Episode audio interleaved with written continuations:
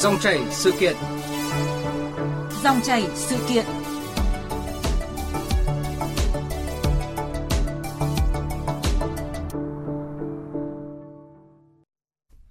Thưa quý vị, thưa các bạn, câu chuyện hai công dân Việt Nam đang bị tạm giữ tại đảo Mallorca của Tây Ban Nha với cáo buộc xâm hại tình dục đối với trẻ vị thành niên 17 tuổi và xâm phạm quyền riêng tư đang thu hút sự chú ý đặc biệt của dư luận với rất nhiều câu hỏi. Có hay không những cạm bẫy lừa đảo tinh vi rình rập du khách tại những điểm vui chơi giải trí, dịch vụ nhạy cảm ở Âu Mỹ? Cần lưu tâm những vấn đề nào để tránh tiền mất tật mang, thậm chí là rơi vào vòng lao lý khi du lịch nước ngoài? Đây là nội dung được bàn luận trong mục dòng chảy sự kiện hôm nay với sự tham gia của tiến sĩ Khuất Thu Hồng, Viện trưởng Viện Nghiên cứu Phát triển Xã hội và nhà báo Trương Anh Ngọc, phóng viên của Thông tấn xã Việt Nam, từng có nhiều năm sống và làm việc tại châu Âu. Quý vị và các bạn có thể đặt câu hỏi cho hai vị khách mời qua số điện thoại 0243 934 1040. Xin nhắc lại số điện thoại 0243 934 1040. Bây giờ xin mời biên tập viên Hải quân bắt đầu cuộc trao đổi. Dạ vâng. Trước tiên xin ờ, cảm ơn tiến sĩ Khuất Thu Hồng và nhà báo Trương Anh Ngọc đã tham gia chương trình ờ, cùng với chúng tôi.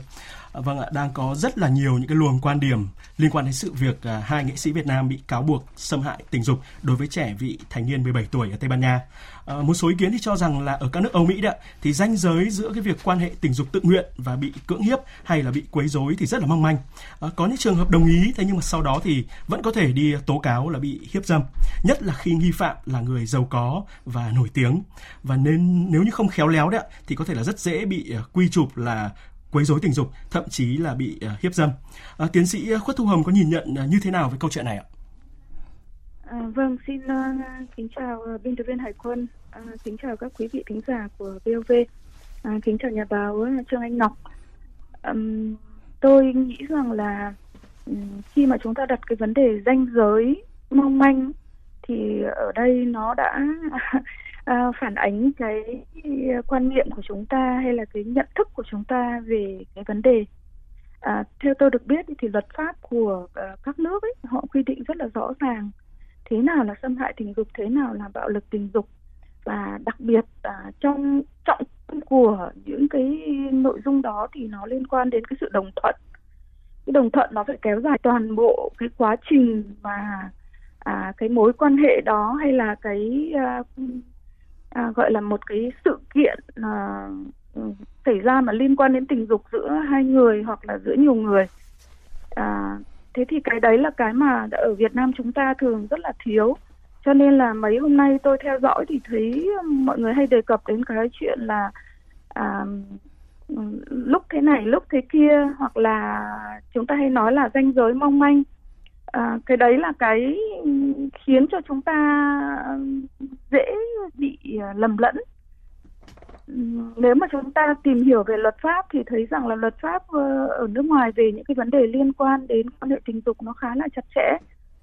À, vâng và chính vì cái vấn đề là quan hệ tình dục nó là một cái vấn đề nó rất là à, nó rất là riêng tư và nó gắn rất là chặt với cái gọi là cái cảm xúc à, và cái quyền à, cái sự tôn trọng nên là cái việc mà nắm được luật pháp một cách rất là chặt chẽ à, là rất là quan trọng nếu mà khi mà hiểu về luật pháp rồi chúng ta sẽ không thấy là có cái ranh giới mong manh ở chỗ nào cả Dạ vâng, nhà báo Trương Anh Ngọc có chia sẻ như thế nào về uh, ý kiến vừa rồi của tiến sĩ Phát Thu Hồng ạ? Tôi hoàn toàn đồng ý với những gì mà chị Hồng nói. Chị Hồng nắm uh, rất là kỹ luật và bản thân tôi là người mà sống ở châu Âu rất là nhiều và đi rất nhiều nơi trên thế giới khác nữa.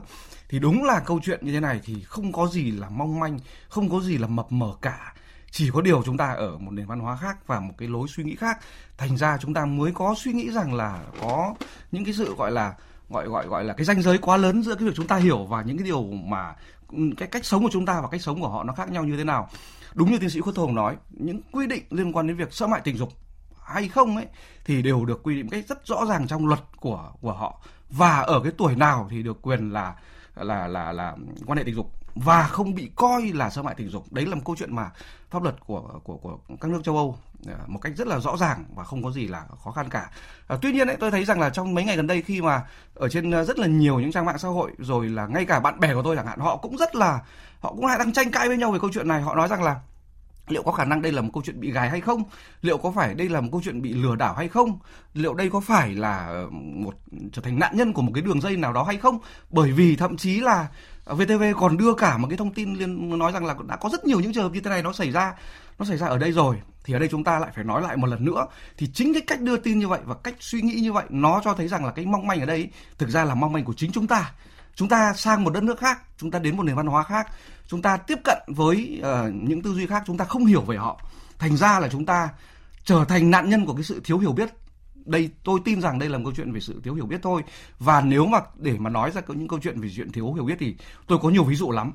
Và những ví dụ đấy thì nó lại xảy ra với những người Việt Nam bình thường của chúng ta. Nó không cần phải là người nghệ sĩ không cần phải là người nổi tiếng không cần phải là người giàu có gì cả. Chẳng hạn với tư cách là một người mà à, sống ở đấy rất là nhiều rồi thì tôi gặp rất nhiều những, những trường hợp ví dụ. Người Việt Nam của chúng ta vào những uh, quán cà phê và mặc dù rõ có cái biển là cấm hút thuốc rõ ràng rồi nhưng mà vẫn rút ra một điếu thuốc điềm nhiên hút và đến khi mà nhân viên người ta nói đến là phải à, dập điếu thuốc đi rồi sẽ có khả năng bị phạt cái này đấy kia thì vẫn cãi lại. Rồi là trường hợp, những trường hợp là người nước ngoài ấy, ví dụ những người mà họ bán hàng ở trong các ờ, các cửa hàng những cái boutique mà bán đồ ờ, bán các loại đồ khác nhau thì họ rất là khó chịu khi mà thấy người của chúng ta vào. Thứ nhất là không chào thứ hai là chưa hỏi gì cả mà đã cầm cái túi này lên cầm cái cơ lên xong rồi nói xôn xao ầm ĩ hết cả. Tóm lại là đấy là những câu chuyện mà nó rất là nhỏ liên quan đến hành vi ứng xử và văn hóa thôi. Mà cái sự gọi là thiếu cái uh, thiếu cái văn hóa hành vi ứng xử đấy thì nó là do thói quen sống của chúng ta bởi vì ví dụ tôi lấy ví dụ rất là đơn giản. Ở Việt Nam chúng ta có rất nhiều quán vẫn cho hút thuốc. Rất cho hút thuốc thành ra họ không tạo được thói quen về cái sự văn minh. Thành ra là khi mà họ sang đến nước ngoài chẳng hạn giữa uh, giữa một cái nơi bị cấm hút thuốc như thế có phụ nữ có người già có trẻ em có phụ nữ mang thai như thế họ vẫn điểm nhiên ra hút bởi vì họ không được họ không được dạy về cái việc là cần phải văn minh. Cho nên những câu chuyện mà liên quan đến hai nghệ sĩ của chúng ta ở đây nó cũng là một câu chuyện. Nó không chỉ là câu chuyện là chúng ta dễ dàng xa vào một những cái cạm bẫy như vậy tôi có, tôi có thể gọi đây là một sự cạm bẫy một cách rất rõ ràng luôn. Nhưng ở đây chúng ta là những người mà đã ở cái tuổi trên 18 rồi. Chúng ta là những người lớn rồi. Chúng ta có năng lực hành vi. Vậy thì chúng ta phải hiểu được là văn hóa ở đó như thế nào pháp luật ở đó như thế nào khi chúng ta tiếp cận với những người khác như thế nào. Không ngạc không ngạc nhiên một chút nào không ngẫu nhiên một chút nào khi mà người phương tây họ đặt ra cái ranh giới về cái việc là cái khoảng cách tiếp xúc. Tại sao phải trên một mét? Tại sao phải trên một mét tại sao khi lên tàu điện tại sao phải đứng ở cái nơi công cộng mà chúng ta tiếp xúc với một người phụ nữ chúng ta chân tay chúng ta đừng chạm vào cơ thể của người ta? Đấy là những quy định hết sức rõ ràng nhưng tôi tin rằng uh, rất nhiều người không đọc không hiểu. Và đến khi xảy ra tất cả những câu chuyện như thế này thì lại cho rằng là mình bị cài cắm lại cho mình là là nạn nhân của cái gì. Thực ra đây là nạn nhân của sự thiếu hiểu biết thôi. Dạ vâng ạ, nhà báo Trương Anh Ngọc cũng nhắc đến rất là nhiều những cái sự ờ, cài cắm hay là răng bẫy đó và thực tế đó là rõ ràng là châu Âu thì cũng tồn tại nhiều cái băng nhóm chuyên đi răng bẫy những cái người giàu có và nổi tiếng với những cái chiêu trò và thủ đoạn vô cùng tinh vi. À, anh Phan Lâm là một hướng dẫn viên gần 20 năm kinh nghiệm đưa khách đi du lịch ở Mỹ và châu Âu cũng cho biết là cạm bẫy với du khách nhất là khách châu Á đấy là rất nhiều ở các cái điểm du lịch nổi tiếng ở Pháp, Tây Ban Nha hay là Italia và trường hợp hai nghệ sĩ Việt Nam tại Tây Ban Nha thì cũng không loại trừ khả năng là bị cài bẫy.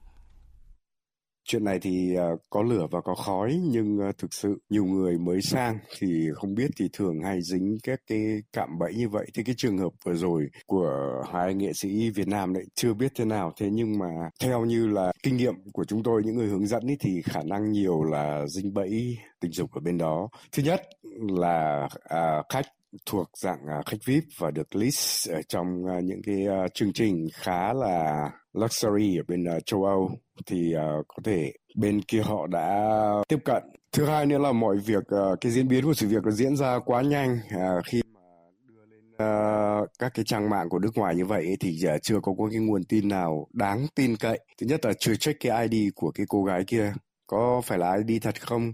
Và thứ hai là cái ảnh của hai uh, nghệ sĩ của Việt Nam đó ở trong đồn uh, cảnh sát đã nếu mà là ảnh thật thì cũng dấy lên khá nhiều nghi ngờ. Tại vì sao? Tại vì là những cái cơ quan mà chuyên môn thì không bao giờ người ta cho phép mà chụp hình mà lộ hình của uh, những cái người mà đang bị uh, tạm giam ra mà lên mạng báo như vậy. Dạ vâng, thưa nhà báo Trương Anh Ngọc là một người có nhiều năm sống và làm việc tại ờ, châu Âu thì anh có nhận xét như thế nào về việc cài bẫy khách du lịch nhất là ở những cái dịch vụ nhạy cảm như là trong quán bar, vũ trường hay là các cái khu phố đèn đỏ, nơi mà hoạt động mại dâm là hợp pháp ở nước sở tại, thế nhưng mà vẫn tồn tại rất nhiều những cái rủi ro nguy cơ tiền mất tật mang với du khách ạ. À, mọi người có nghe đến câu chuyện của Ronaldo không? Ronaldo có một cô gái đã kiện từ năm coi như là rất nhiều năm nay rồi và uh, và và ở Las Vegas đúng không ạ? Một. Dạ. cô gái mà cũng không có phải là ngôi sao không là cái gì cả. Nhưng mà ờ, Ronaldo là trong một lần mà đi chơi ở đấy xong rồi là có một cái tấm ảnh chụp thì xong rồi là sau đó là cô ấy tố cáo các kiểu này kia và Ronaldo đã phải sử dụng rất nhiều những luật sư giỏi mới có thể gỡ được cái bẫy đấy. Và đến bây giờ thì là uh, bây giờ thì vụ kiện là thôi rồi. Vụ kiện của là cũng đã xong rồi nhưng đã tốn của uh, Ronaldo không biết bao nhiêu tiền nhưng ảnh hưởng rất nhiều đến anh. Đây là một người nổi tiếng. Nhưng những câu chuyện như thế này ở các nước châu Âu những cái nước mà những cái và những cái vùng mà nó có các cái dịch vụ du lịch phát triển ấy, kể cả Thái Lan đi chăng nữa kể cả Malaysia Indonesia thì rất là phổ biến vô cùng phổ biến luôn. Và uh, trên thực tế người ta gọi đây là một thứ gọi là công nghệ công nghệ và đi kèm theo đó là rất nhiều những cảm bấy khác nhau. Uh, uh, bản thân tôi cũng có quen một số người bạn khi mà những người bạn đấy họ đi ra nước ngoài thì họ cảm thấy rằng là họ được tự do họ cảm thấy thoải mái rồi không có vợ không có con thì mình lại đang có tiền nữa thế xong rồi uống bắt đầu say say say say rồi là bắt đầu nghĩ ra tức là tưởng tượng ra đủ mọi thứ này kia Được. Dạ. và và các bạn có thể tưởng tượng được là chuyện gì nó có thể xảy ra sau đấy nếu như không có những lời khuyên can nếu như không có những ví dụ để đưa ra cho họ để họ biết được thế thành ra là ở đây rõ ràng là tồn tại hai tồn tại hai hình thức song song thứ nhất chính chúng ta chúng ta chúng ta nhìn thấy cám dỗ và chúng ta sa ngã vào những cám dỗ đấy kể cả có những người gọi là đã được chỉ dẫn trước và cảnh báo trước nhưng vẫn tiếp tục rơi vào sa ngã. Được. Dạ. đấy là thứ nhất. Thứ hai đó là tồn tại những cạm bẫy đấy do các tổ chức tội phạm do những người muốn trài lưới trong vòng kép đưa ra để làm những câu chuyện như thế này. Thành ra là khi mà con mồi và nạn nhân tìm đến nhau thì tự nhiên những câu chuyện như này nó sẽ xảy ra thôi. Và ở đây người ta gọi là tiền mất tật mang. Có thể có thể bao biện được ra có thể chứng minh là mình vô tội chẳng hạn. Nhưng ảnh hưởng là sẽ rất là về lâu về dài. Tuy nhiên ấy, những câu chuyện nó không chỉ là loanh quanh luẩn quẩn là những câu chuyện liên quan đến các cái bẫy tình dục như thế này mà rất nhiều những cái bẫy rất đơn, rất đơn giản khác. Ví dụ như khi khi tôi ở ý chẳng hạn là có rất nhiều những chuyện rất là ngớ ngẩn nó xảy ra như thế này. Ví dụ như là uh, có hai cô bé uh, sinh viên vừa mới đi xuống ga một cái thì tự nhiên là thấy uh, hai hai anh chàng coi như là ăn mặc rất là điển trai đi ra xong rồi nói loanh quăng gì đấy xong rồi là xong rồi cầm luôn ga cái hai vali của cô ấy cho lên cái xe đi luôn. Hai hai cô bé này chưa biết gì luôn không biết cách nào để mà để mà có thể chạy theo đuổi theo. Trường hợp thứ hai là gì? Là tự nhiên là đang đi khách du lịch của chúng ta đang đi trên đường tự nhiên có hai người uh, ăn mặc rất bình thường đến xong bảo tôi là cảnh sát uh, mặc thường phục nói tiếng anh rất là chuẩn. Xong rồi đưa ra một cái cạc nhìn chắc là uh, nhìn cũng có vẻ đáng tin đấy. Xong rồi là kiểm tra xem là có mang theo tiền có mang theo tiền giả không? Vì, vì họ nói rằng là chúng tôi đang bây giờ đang biết là có rất nhiều dạng du khách mang theo tiền giả. Thế là đưa ví cho họ đưa ví cho họ xong phát vào tôi tiền thật của mình mất luôn. Tức là các cạm bẫy như vậy tồn tại cực nhiều và đủ mọi dạng thức khác nhau. Nó có thể là uh, móc móc túi nó có thể là lừa đảo nó có thể là những trường hợp hợp gài bẫy như thế này như thế kia. Nhưng ở đây để nói một điều rằng là xã hội và đặc biệt là an ninh ở khắp nơi trên thế giới bây giờ rất bất ổn vô cùng bất ổn cho nên chúng ta phải cảnh giác và cái sự cảnh giác đấy nó không phải chỉ là anh em chúng ta chị em chúng ta nói chuyện với nhau đâu mà ở đây chúng ta còn phải trước khi đi chúng ta cần phải đọc và hiểu một cách rất rõ về về luật pháp của nước bạn Dạ vâng. À, chúng tôi cũng rất là muốn được nghe những à, đánh giá của tiến sĩ à, Khuất Thu Hồng về những cái cạm bẫy sách ở nước ngoài, ở ngay những quốc gia rất phát triển ở châu Âu và Mỹ ạ.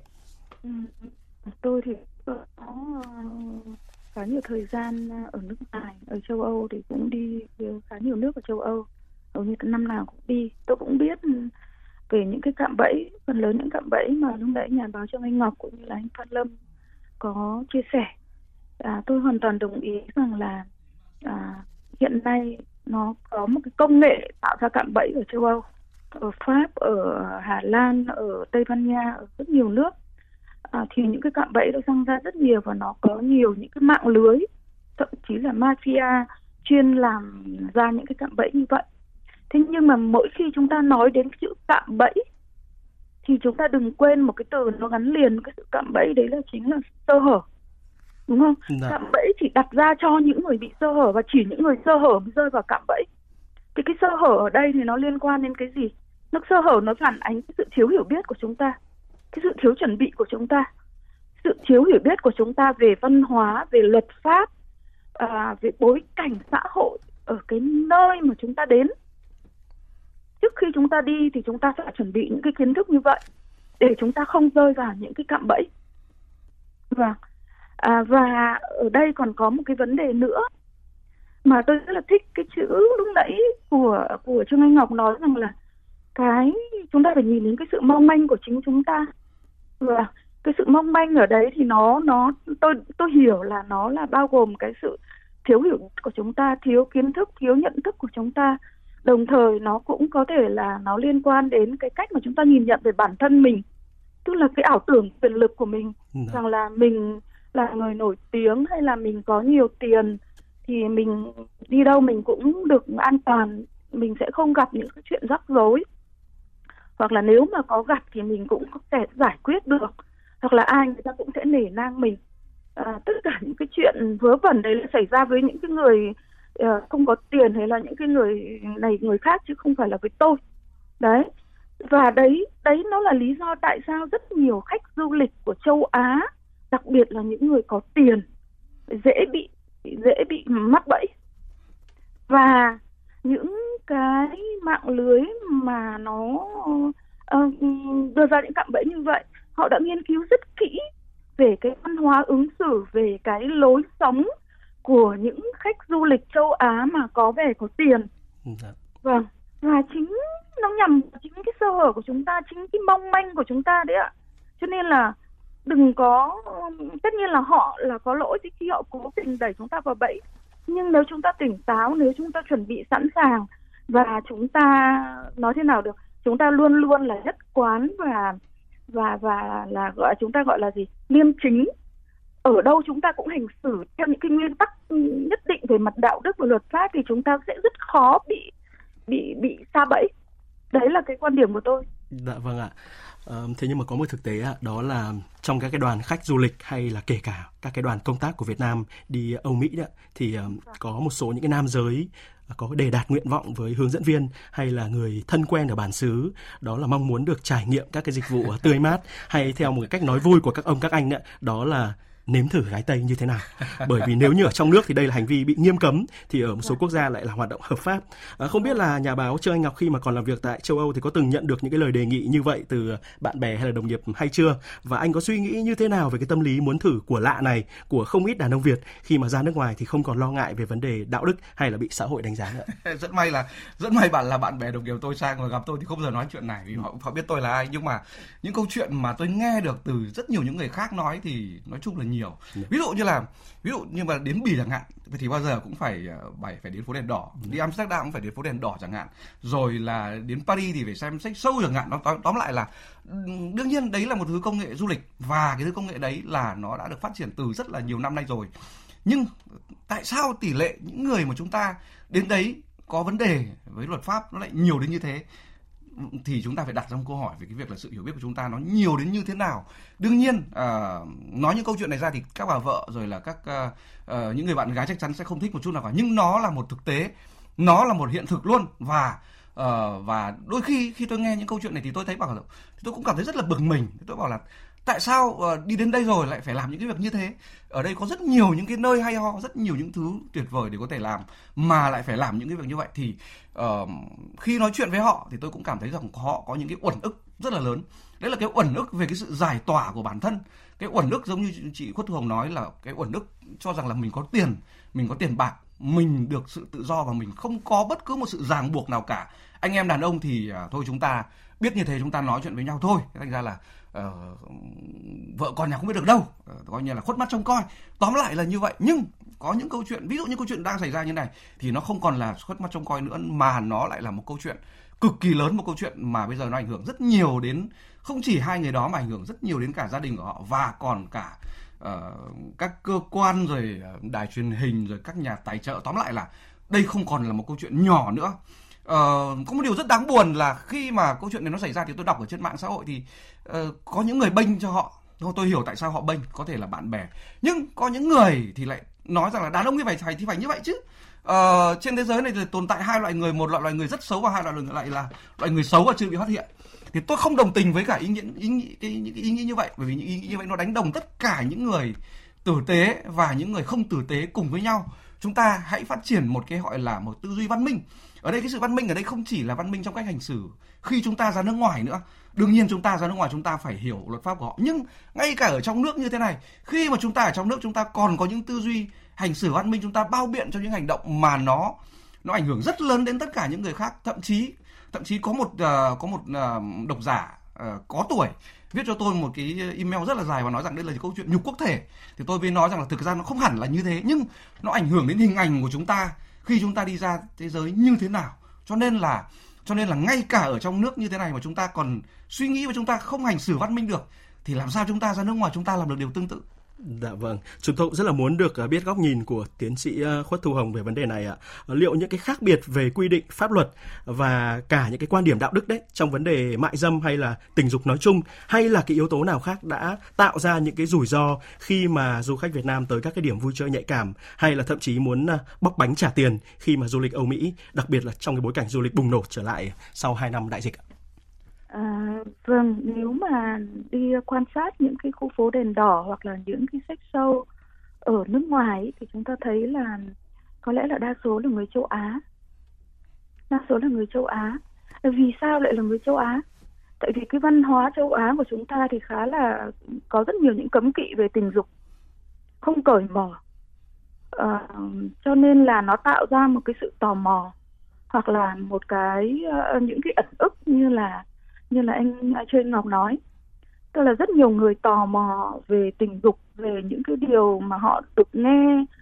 Ở trời Tây mà ở trời ta thì lại không có. Dạ. cho nên là họ muốn tìm hiểu. Cái chuyện tò mò thì tôi nghĩ ai cũng tò mò. Có thể phụ nữ cũng tìm đến những cái khu vực đấy để xem là nó, nó như thế nào mà nó lại mọi người nói nhiều thế. Dạ. thế nhưng mà cái sự tò mò và cho đến cái hành động của chúng ta cái ứng xử của chúng ta thì nó lại là cái không có là một cái khoảng cách rồi. Và chính cái sự tò mò và cái mong muốn được giải tỏa của chúng ta ấy, thì nó sẽ sẽ khiến cho những cạm bẫy ở những cái khu vực đó nó có dịp để phát triển. Tôi nghĩ là là ở các nước đó thì ừ, nhờ những cái khách ở châu Á cho nên là cũng những cái những cái đường dây cạm bẫy lừa đảo đấy nó mới mọc ra và nó mới kiếm được lợi còn nếu mà chỉ toàn là người châu Âu thì cái khả năng xảy ra những việc đấy nó chắc là nó cũng sẽ rất là hiếm. Thế thì cái câu chuyện này quay trở lại với cái nền văn hóa của chúng ta cái sự thiếu cởi mở cái sự úp úp mở mở cái sự mà không uh, rành mạch. Thế rồi là những cái chuẩn mực kép nó lập lờ. Vâng nếu mà thử hỏi là hai nghệ sĩ đấy mà làm cái việc đó ở Việt Nam thì tôi nghĩ rằng là chắc là rồi mọi việc cũng sẽ được ỉm đi. Ừ.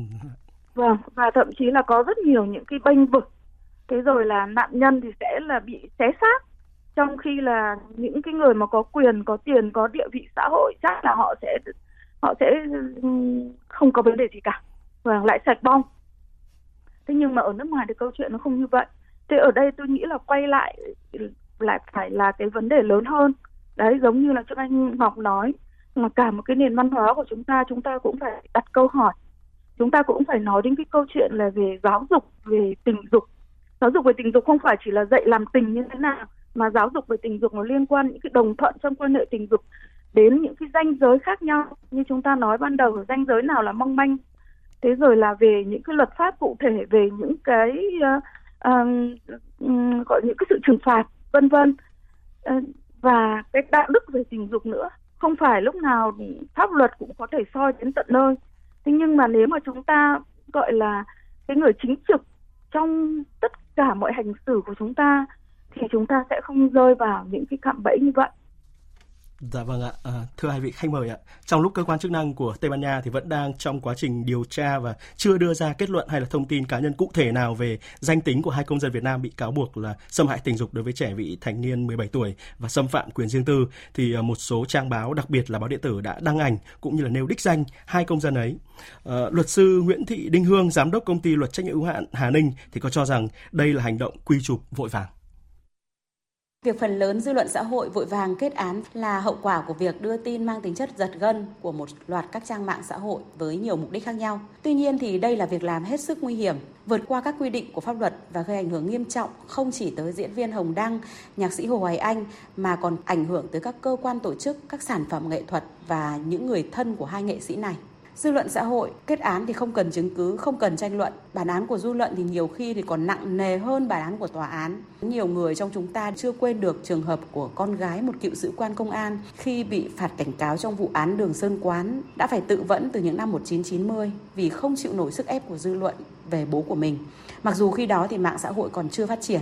Về thông tin cấm sóng thì thực tế là đây là việc làm chưa phù hợp. Sự việc vi phạm pháp luật của hai nghệ sĩ này chưa có bất cứ cái kết luận chính thức nào việc cấm sóng có thể gây ảnh hưởng đến cách hiểu, cách định hướng không khách quan, đồng thời gây thiệt hại cho các nhà sản xuất chương trình nếu mà phải thay đổi chương trình và gây thiệt thòi cho khán giả.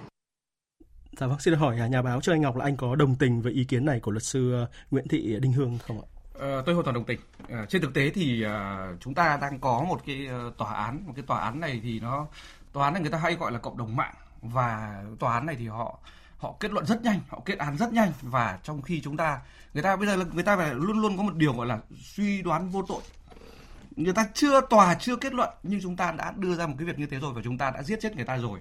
Và cái hậu quả nó vô cùng lớn. Bởi vì tại sao? Bởi vì không chỉ có những người nghệ sĩ đấy mà còn có bố mẹ còn có con cái còn có tất cả những mối quan hệ khác nữa. Ờ, cái việc mà mà mà dừng phát sóng rồi ảnh, rồi là các chương trình liên quan đến Hồ, Anh tôi cũng cho rằng là hơi vội vàng và có vẻ như chiều theo dư luận quá uh, tôi nghĩ rằng là cần phải à, cần phải có một cái sự gọi là trong tất cả những câu chuyện như thế này ở các nước khác ấy nếu nó xảy ra đối với một nghệ sĩ nào đó xảy ra đối với một ca sĩ nào đó một, một diễn viên nào đó thì luôn luôn là có các tham vấn về mặt à, về mặt luật pháp về mặt tư vấn để làm sao đó không ảnh hưởng gì đến các nhà tài trợ rồi là các chương trình phát sóng như thế này như thế kia.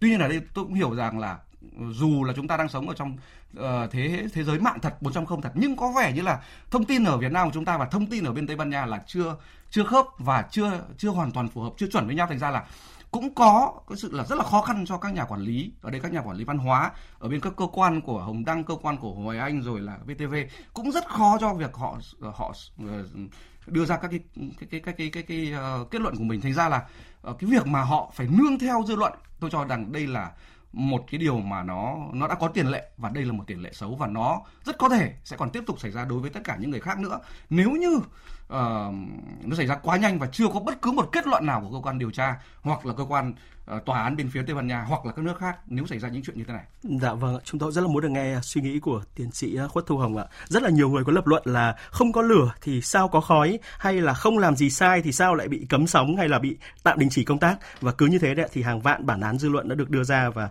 mặc định hai nghệ sĩ là có tội và chẳng ai bận tâm chờ đợi phán quyết của quan tòa nữa. À, vâng, cái tòa án dư luận thì thật là khủng khiếp.